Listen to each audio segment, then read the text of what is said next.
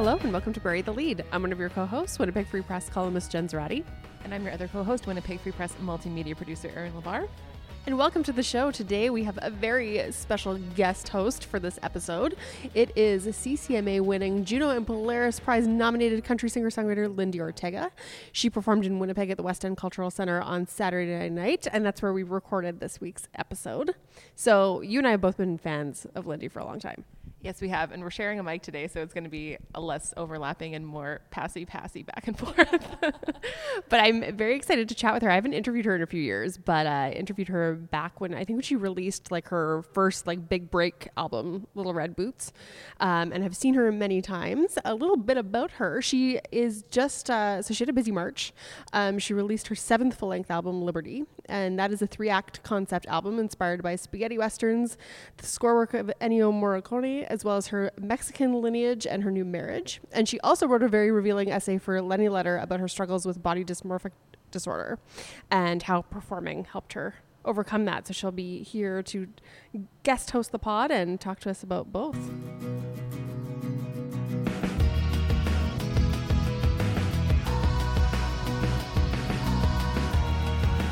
Welcome to the show, Lindi Ortega. Thank you so much. So, how we usually begin the podcast is asking how are, we debrief on the week. So, how was your week, Lindi? My week was pretty good. I played a show and I did a few phone interviews and prepared for the rest of this tour coming up. And you bought a jacket. And I bought a jacket because I did not prepare for the fact that winter is not over. I know. so I only packed a little poncho thinking, oh, that'll get me through. And then I see that there's a snowstorm about to hit the place that I'm going to play next. And I was like, well, I better, better get a jacket. but I got it on the sale rack. Nice. Yeah. Yes, that's the, that's the best time. Really, ta- really, April is the best time to buy a parka. Yeah, for sure, because uh, everything's out of season, so it's all on sale. But this was not only on sale, but in the damage rack. But the only damage was that it was missing the snap from the bot- bottom button so oh, it's barely damaged. Like this button, so you can't even can't even tell. Perfect. Yeah. Marked down from two hundred dollars to forty bucks. I that's, mean, that's an incredible deal. I know. I feel see Winnipeggers will appreciate that. I feel stoked on it. yeah, we are a deal people. So yeah. How was your week, Erin?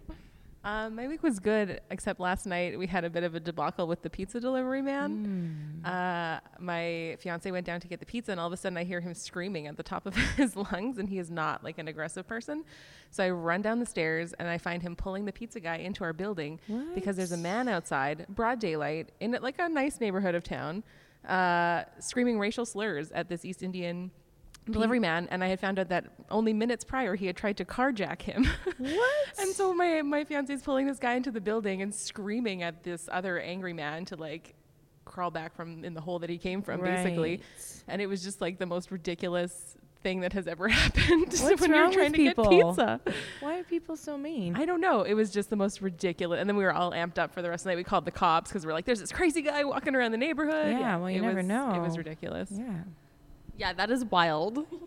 My week was decidedly less wild. I went to I saw Isle of Dogs last night. That is the uh, new Wes Anderson. Wes film. Anderson, yes. yes. I loved it so much. I highly recommend seeing it. Like, That's cool. You're on tour, I, there, I heard there was like off, controversy around it. How I did you did you feel like there was? So I read some criticism of it. I think people were just a little bit mystified as to why it's set in Japan. Right. Like it's just like, yeah. why is this randomly set in Japan?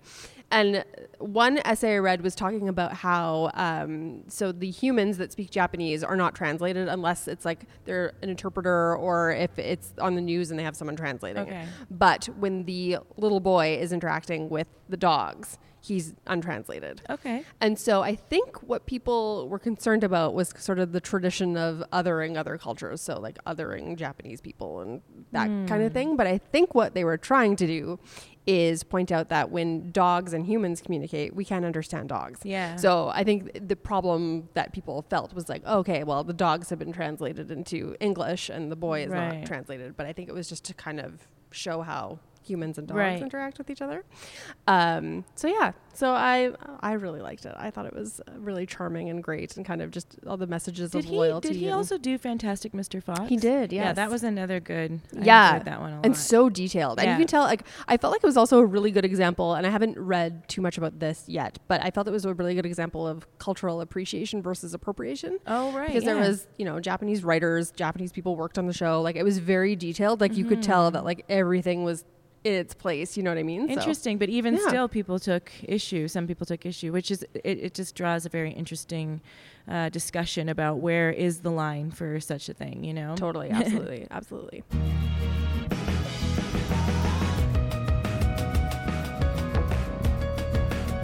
All right. So I'm going to actually pass the mic to you because I think you have some questions to you, Erin. Me, yeah. This is really awkward, actually, having to pass this back and forth. Normally, we're seated like the way that we are, and we just go at it for Right. 35 minutes. So, um, it's like you're passing the Olympic torch. it's kind of yeah. Well, first of all, I wanted to ask, how are you enjoying Calgary? You haven't been living there that long, but Uh, I've lived there for a year, so I moved there in February of last year, Mhm. and I love it. It's such a welcome change for me. Just I was, you know, I was I was in Nashville for five years, and I felt like I really enjoyed my experience there, and I got out of it what I could get out of it, and I don't begrudge it, and I I enjoy going back and visiting. But uh, I needed to get away from an industry city because Mhm. I got a bit tired of the shop talk in between tours sure. and stuff, and I just wanted to like talk about stupid stuff, you know, like I whatever, just just silly things. I didn't really want to talk about the you know who's who's so and so who's going somewhere, which manager is what, whatever. So I was just like, you know what, I'm tired of it, and I I love Calgary. It's just a welcome change for me. Yeah. So the last time that you and I spoke uh, was right after your last EP came out. Um, and you were kind of talking about how it had reignited a passion of writing and music. And then this album came out only Liberty, only a year after that. So it's pretty quick turnaround. I Were you kind of like riding the wave of that? Well, it was kind of a. I didn't know how to surf at first, so I wasn't very good at riding the wave. but then once we wrote the song Liberty, I was a really good surfer, and I totally rode the wave. yeah, um, that was the sort of song that set set the tone for obviously this whole album being spaghetti western. and- Yeah, yeah. and so before that, I didn't really know what I was doing, and I wasn't too like pumped about anything that I was writing. And then when I wrote that song, it was kind of like the aha moment that sort of set everything else in motion. So where did the idea for the spaghetti western kind of theme come It from? I mean, came uh, from, that Liberty, that yeah. actual song, yeah, because I, we wrote the song. Me and my friend Bruce Wallace, when we were in Nashville, just sat down one day and we weren't hanging out. We weren't even we didn't even have like a write book. We we were just hanging out, and um, we picked up a guitar and just started writing the song. And uh, immediately I f- heard it as a spaghetti western. And then we went to go see the show Cavalia from um, Oh, Cirque yeah. du Soleil They that night and then I became obsessed with horses. And then it just like, you know, thinking about westerns and horses, and like, I just started thinking, oh my gosh, like I need to make this epic spaghetti western Mhm. themed um, record. And and it was really inspired by, I guess, the fans because I would talk to them after the shows, and they would tell me that some of my songs helped them through dark times in their life. And Mhm. I thought, well, let's make an entire record about for that purpose, like to serve the purpose of helping somebody through from the dark into the light, sort of the struggle and getting through it. And is this character that's i- that kind of is a through line through this album? Is that completely fictional, or are there elements of yourself in well, there? Well, the thing is, is it's like the character itself isn't like one said person. Mhm. The, whole- the the actual theme of the album is is based on just the the the journey of traversing from the dark into the light. So it's not like, oh, this is about so and so named Jane who is Right. doing this and now doing this. It's just like it's more about the ideas of like here's here's the dark side of the album, the darkness. People sort of um, feeling as if they themselves are manifested as the darkness, and then um, the struggle and getting through it and traversing it, and then coming out victorious in the end and sort of slaying all the demons you know, along the way, Mhm. and then you're free and you're liberated from from those things that are holding you back in life. And was it evident right from the beginning that you would want to include something of your Mexican heritage in this album? Yeah, because when I started to think of Western, I started to think of like, you know, mariachis and like, Yeah. I don't know, just that vibe seems to crop up a lot in, in sort of Western themed um, music. So, um, yeah, and I listened a lot to like uh, Linda Ronstadt's Canciones de mi Padre Mm-hmm. record, and um, and a lot of like Mexican ranchero music, and I was like, yeah, this would fit really well with with the spaghetti western vibe. Did you grow up with that music in your household? Like a was your little dad bit. My dad, guy? yeah, he was a Latin. He played bass player in a Latin band. Okay. So um, I grew up with that music a bit, but also um, he played a lot of like I grew up with like Gypsy Kings and stuff like that, and as well as old folk music from Mexico, folk songs. Mm-hmm. And Jen, you want to ask about Lenny Letter stuff, right? I do. I do. I do want to ask about that. um, so yeah, so you wrote an essay in March for Yeah, Lenny Letter about um, your struggles with body dysmorphic disorder. Yeah, It was so. We both read it, and I was just, I was so, it was so revealing, and so like I just admired the bravery of it, and it was so, it was just, it was great. Um, what made you want to open up about that? Well, I felt like I couldn't speak about it before because I, I was still very much heavily dealing with it. And I just didn't feel like I was in a position to offer anybody any kind of advice. And I feel like now at this time in my life, I've, um, like I said in the Lenny letter, I'm not cured from it, but I, I, I don't get the depression that I used to get. So, and I think that was the worst part for me was that it would Right, just like ruin my week or my day and like just sort of impose on the quality of my life. And I don't feel that that happens anymore. Like I feel like I do coping mechanisms, but I'm not like miserable anymore from it, you know?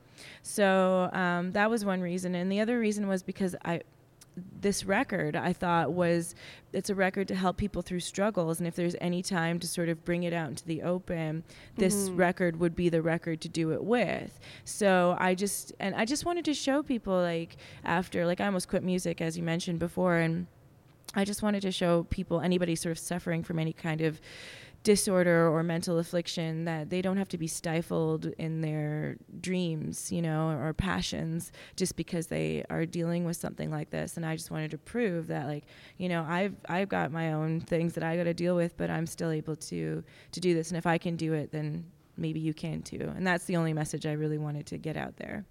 I think it's also really interesting because I think I, I think a lot of stigma around mental health issues, like we're chipping away at them. Yeah. But I think with this particular one, it's interesting because I think people tend to minimize it because it's like, well, it's it's vanity, right? That's absolutely right. And I think so. Um, yeah, it was like some crazy number, like 2.4% of the population suffer from it or something like that.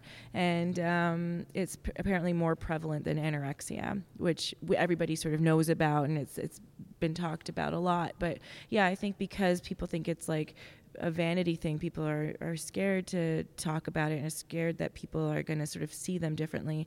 And I think it's, um, which is that's an ironic thing to say because it's really people that suffer with body dysmorphic disorder see themselves differently Right. than everybody else sees them. So, um, yeah, um, I I just think yeah, the people need to talk about it more because there certainly are a lot of people that are suffering from it, and it's and it's a, it's a really sad disorder because like a lot of people end up committing suicide. It's got a very high suicide rate, which Mhm. is horrible.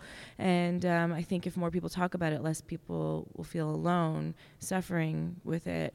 And um, and it's more than just like, hey, I feel ugly today. Because some people, you you say it to people, and they're like, well, we all feel ugly, so like we understand. But it's Right. beyond that. It's like it it actually impacts the quality of your life because it leads to depression, anxiety, panic attacks. So it's more than just I feel ugly today, but I can get on with my life. It's just Right. it's like debilitating in a lot of ways, and um and, and it's not vanity in that uh, you know uh, oh I want to be beautiful. It's it's just like actually wanting to feel like you have a semblance of normalcy in your appearance, Right, Because you don't okay. feel like you look Yeah. normal. You feel like you look deformed or there's something very wrong with your appearance, and you don't look like it like other people. Like you're kind of alien to the human race in some way. Right. And I think uh, another thing that we wanted to ask you about too is just coupled with the fact that you are a public person. And so your your face is in magazines and you're on Instagram and you Yeah. perform on stage. I know. and I think for famous women, I think there's sort of this idea that the culture has that women's bodies are available to comment upon and you know, rank and judge. Like we saw like on the weekend when Cardi B performed on SNL and Right. revealed she was pregnant. Right. And then suddenly there was all these comments about her pregnancy and it being like, well, like you're gonna ruin your career now and like blah blah blah because she's pregnant and she's just like, well, I'm just existing as a woman in the world. Yeah, so I I have to ask you about that too, just like having dealing with what you're dealing with, but then also the fact that you are a public person. Yeah, um, I, I, I've. It's so much easier for me now than it used to be. Like it was a struggle Which for for quite quite a long time, and I was the kind of person that if I saw a picture that somebody took at a show and it showed up online, they posted it, and I couldn't like I hated it or it, it made me feel like hideous. Mm-hmm. I would like write them and ask them if they would take it down, and then after a while, it was like so many so many pictures that it was like overwhelming like i couldn't ask everybody and then i just kind of gave into it and i was like so it's like i still see pictures that i cringe at but I, I now instead of like letting it ruin my day i just kind of look at it and go eh and then just get over it you know um, but yeah people do pass a lot of judgment and um, it's taken me many years to sort of not internalize things that people say, especially because the internet's just full of you know people sitting on their couch and commenting and saying whatever God, they yeah. please. so yeah, there's we know it. we know that. and I've I've had so many yeah like I there's so many been so many weird comments about me. I think the worst comments I ever got though were when I was singing backup for Brandon Flowers, um, and and I was doing like some live television shows with him. yeah. And then there there would be a lot of fans commenting, that his fans commenting on my looks and stuff, and it was just like because Oh it was me and this other uh, backup singer who was ten years younger than me, and she was blonde and beautiful and like you know and and tanned and gorgeous, and I was not, and she and she just like I don't know, they just compared us all the time, like in the in this com, and I had to stop reading the comments, and I was just like, why do you have to compare? Like, why do people have to compare people? Also, that's just like the weirdest thing in the world to focus on. Like if Yeah. you're watching this guy perform, like, why are you even giving a crap what's happening? And no I offense, don't but like, why do people even care what's happening in the I background? don't know. I mean, I they know. do though. It's just it's weird, but like I really just had to learn to just separate myself from all that and just like uh, the people's opinions that I care about now are the people that I interact with and that I talk to that I know, and everybody else, it's like well. Whatever. they don't know me. And if they want to hate me because they don't like the way I look, then that's on them. That's nothing to do with me. yeah, that will always say more about Yeah. someone else than Yeah, it would ever sure. say about you, for sure. And I know that you mentioned this in the essay that you wrote, but um, just uh, talk a little bit about how music helped you through all Well, of that and- yeah. and, performing and being on stage. It's interesting because like a lot of people are like well how if you suffer from this how can you stand in front of a room full of people who are staring at you like it seems Right, so yeah. You know contradictory. And i'm just for me it's like well i mentioned in the lenny letter that i was bullied when i was in grade school. And so um, i had a hard time making friends and um, I, I was really bad at socializing and going out and doing things like normal people would in school. So um, when i got on stage for the first time and i played a song that i'd written um, I I was just blown away that people clapped, and it was the first time I felt sort of accepted by my peers, Right. and um, it was, and, and then I just realized that that's my way of sort of connecting to people is. Be, is is through music, and I had no before then. I just felt like I couldn't connect to people at all. So, um, music is is just sort of like allow me to open that door and realize that you can have like a human connection. And uh, the other thing I think is just that um, I, for some reason, when I'm on stage, I'm more focused on putting on a good show and making that connection than I am on the negative voices that would otherwise overwhelm my brain. So, and I, I don't know what it is. I, I think it's just my love and passion for music overrides my disorder. And I think probably, I think anytime that we're in a performance situation, so like for you, whether it's performing on stage or for us, if we're like writing to deadline, there's really no time to think about anything else. Like you, No. can't, you, you, you can't, right? So it's kind of, it's like a, sort of a weird mindfulness meditation because Yeah. it really forces you in the moment. Well, you can't think it's about other totally mindfulness, and I also say that I think it's like exposure therapy in a lot of ways because I used to, as I mentioned in the letter before, um, would uh, spend like four hours getting ready to go somewhere, Right. and then I would be so frustrated. I'd do my makeup like ten times and like get frustrated that I just like end up crying on the bathroom floor and canceling my plans. And it was just like I never went anywhere. I had no life.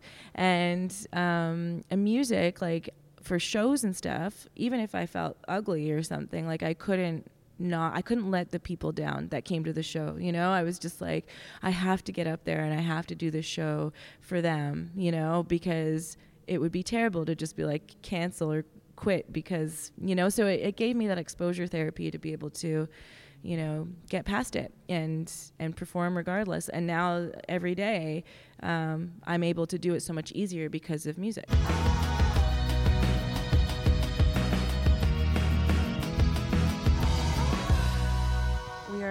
reinstating reading, watching, listening after a couple weeks of other final segments. Um, Lindi, are you reading, watching, and or listening anything exciting these days? Well, the last book I read was uh, Neil deGrasse Tyson's uh, Astrophysics for People in a Hurry, Mhm. which I thought was really great because I, I, I love the idea of astrophysics, but I, a lot of the um, scientific jargon kind of goes over my head um, as, as much That's as fair. I'd love to understand it. But um, I feel like he does a really great you know job of explaining all all those sciency space things in sort of layman's terms to make people that aren't as smart as he is like Yeah. me understand what's going on so i really really enjoyed it and i thought it was kind of funny too there was like funny footnotes um, in some of the chapters so that was what, what i was reading last um, watching uh, i've been watching oh yeah uh, ozark Yeah, I'll pass this to Jen because she watched Ozark. You did not watch Ozark? Oh my god, it's so good. Yes, I love it. I just like I I love shows that do, you know, fe- feature cartels and all that sort of stuff. Yeah, it's uh it and also just seeing Jason Bateman play that character, like it's He's so, so, good at it. It's so good. Yeah, he's awesome. Yeah, I, I thought all the characters were great. I love Laura Linney too. I Oh, think. me too. Yeah, she's Yeah. awesome. I think this was uh, like one of my watching a few episodes ago when I watched it, and I kind of already want to watch it again because it's so good. Yeah, well, they have the second season's coming out on Netflix soon, so Yay! So good. Um, I guess I'll go because I have the microphone's in my hand. Um, I'm gonna do reading. So I have been so. Lindi doesn't know this, but I was doing a book challenge last year that went horribly. I was like, Oh. I'm going to read a book a week, and then I did not do that. oh, it's hard to do that. so then this this year I was like I'm not going to count how many books I've read and I'm already have read more by this time this year than I had did Oh, last that's year. awesome. So I think there's something to that where it's like if you're not, you know, trying to make it into boot camp, it's good. yeah. But I've been kind of on a memoir kick and I'm in the middle of Cheryl Strayed's Wild, which I had seen the movie starring I Reese saw the movie too. Yeah. Super great. Yeah. Uh, the book I also highly recommend. It's the movie was very faithful to it, but Right. it uh, yeah, it's just it's just amazing that she spent all that time alone on a trail like j- j- er, like honestly it made me more motivated to like go to the gym. I'm You like, know well, what? if I she can hike a trail, I can do this. I don't think I could do it because I have this like fear of bear attacks. Like I always oh, say to my yeah. my husband's from the mountains, and like I he always wants me to go hiking in the mountains with him, and I'm like I'm not going without like a blowtorch and a lighter so I can make fireballs, and I want a sword, and I want to wear like a jacket with spikes in it. yeah. her thing was rattlesnakes mostly that she would like almost step on. Oh. But the Oh. bears that she encountered like ran away from her. Oh, Because okay. they're like, if they're black bears, they're scared of you. If they're grizzlies, they'll eat you. that's what. That's my. That's my knowledge about. Bears. That's bears. true. Grizzlies will, Yeah. and but black bears, if they're protecting a mom or a baby, will be aggressive. Yes, if you Yeah. see baby black bears, you get the hell out of wherever you are. Yeah. I always feel like my portion of this segment is like the lowbrow portion because I like to watch reality TV and read terrible books. But um, I started watching the second season of Series of Unfortunate Events on Netflix. Did you ever read those? I saw the first season of Yeah. it. I thought it was really good. Yeah, so I read the books when I was in my probably early teens and late teens, and I really enjoyed them. And this the new series, like each episode, sorry, every two episodes is one book. So um, yeah, it's really good. I'm not a huge Neil Patrick Harris fan, and he plays sort of the main villain. Um, and he's making it like a little bit more comedic than it was in the book, but I'm actually not minding it, which is really surprising because normally I can't stand him, to be honest. I like the baby. Yeah, the baby's like my favorite. yeah, it's like a hyper intelligent baby who can like be someone's executive assistant and, and her teeth are like razor blades and she can chew through metal and stuff. Yeah. And yeah, it's pretty She's pretty awesome. Yeah. um, what are you working on this week, Jen? This to tell you. Um, what am I working on? Oh, I'm doing a story, working on a story about like therapy dogs. I'm going to Booth College, so they that's kind of becoming more of a thing. Like you see it more on like planes now and stuff. People having like their therapy animals. Um, but it's exam season for university students, so I think they're trying to get more like get that happening more often and having therapy dogs present because I, I think just a lot of young people are dealing with a lot and kind of further to what we were talking about throughout the show, just a lot of anxiety and pressure too. So it's Yeah, I helpful remember to- those days. Yeah. Even though they were 100 years ago, my memory's foggy. Oh, I know, same. but I was like, I would have been happier. I feel if I had like a rabbit on my lap the whole time. Yeah. Well, you know, I, I follow this account on Instagram. It's sort of like Therapy Dogs, but it's called the Positive Change Program. Okay. And it's um, inmates and and dogs that have been abandoned that are up for adoption, and they work with these sort of. Um, Dogs that don't get adopted because they're a little unruly or whatever, and the inmates work with them. And apparently, it's like changed their lives, and it's it's really cool to like follow Super this cool. account. Yeah, Yes, I will also follow that. What are you working on? Um, I have like 500 phoners next week, but no stories, if that makes any sense. Just like a lot of interviews, but no stories. Um, oh, I talked to DJ Shub this past week, and so that story will be in the paper. He's going to be in town, nicest guy in the world, releasing a new uh, album soon. And yeah, The guy who left a tribe called Red, right? that is correct, yes.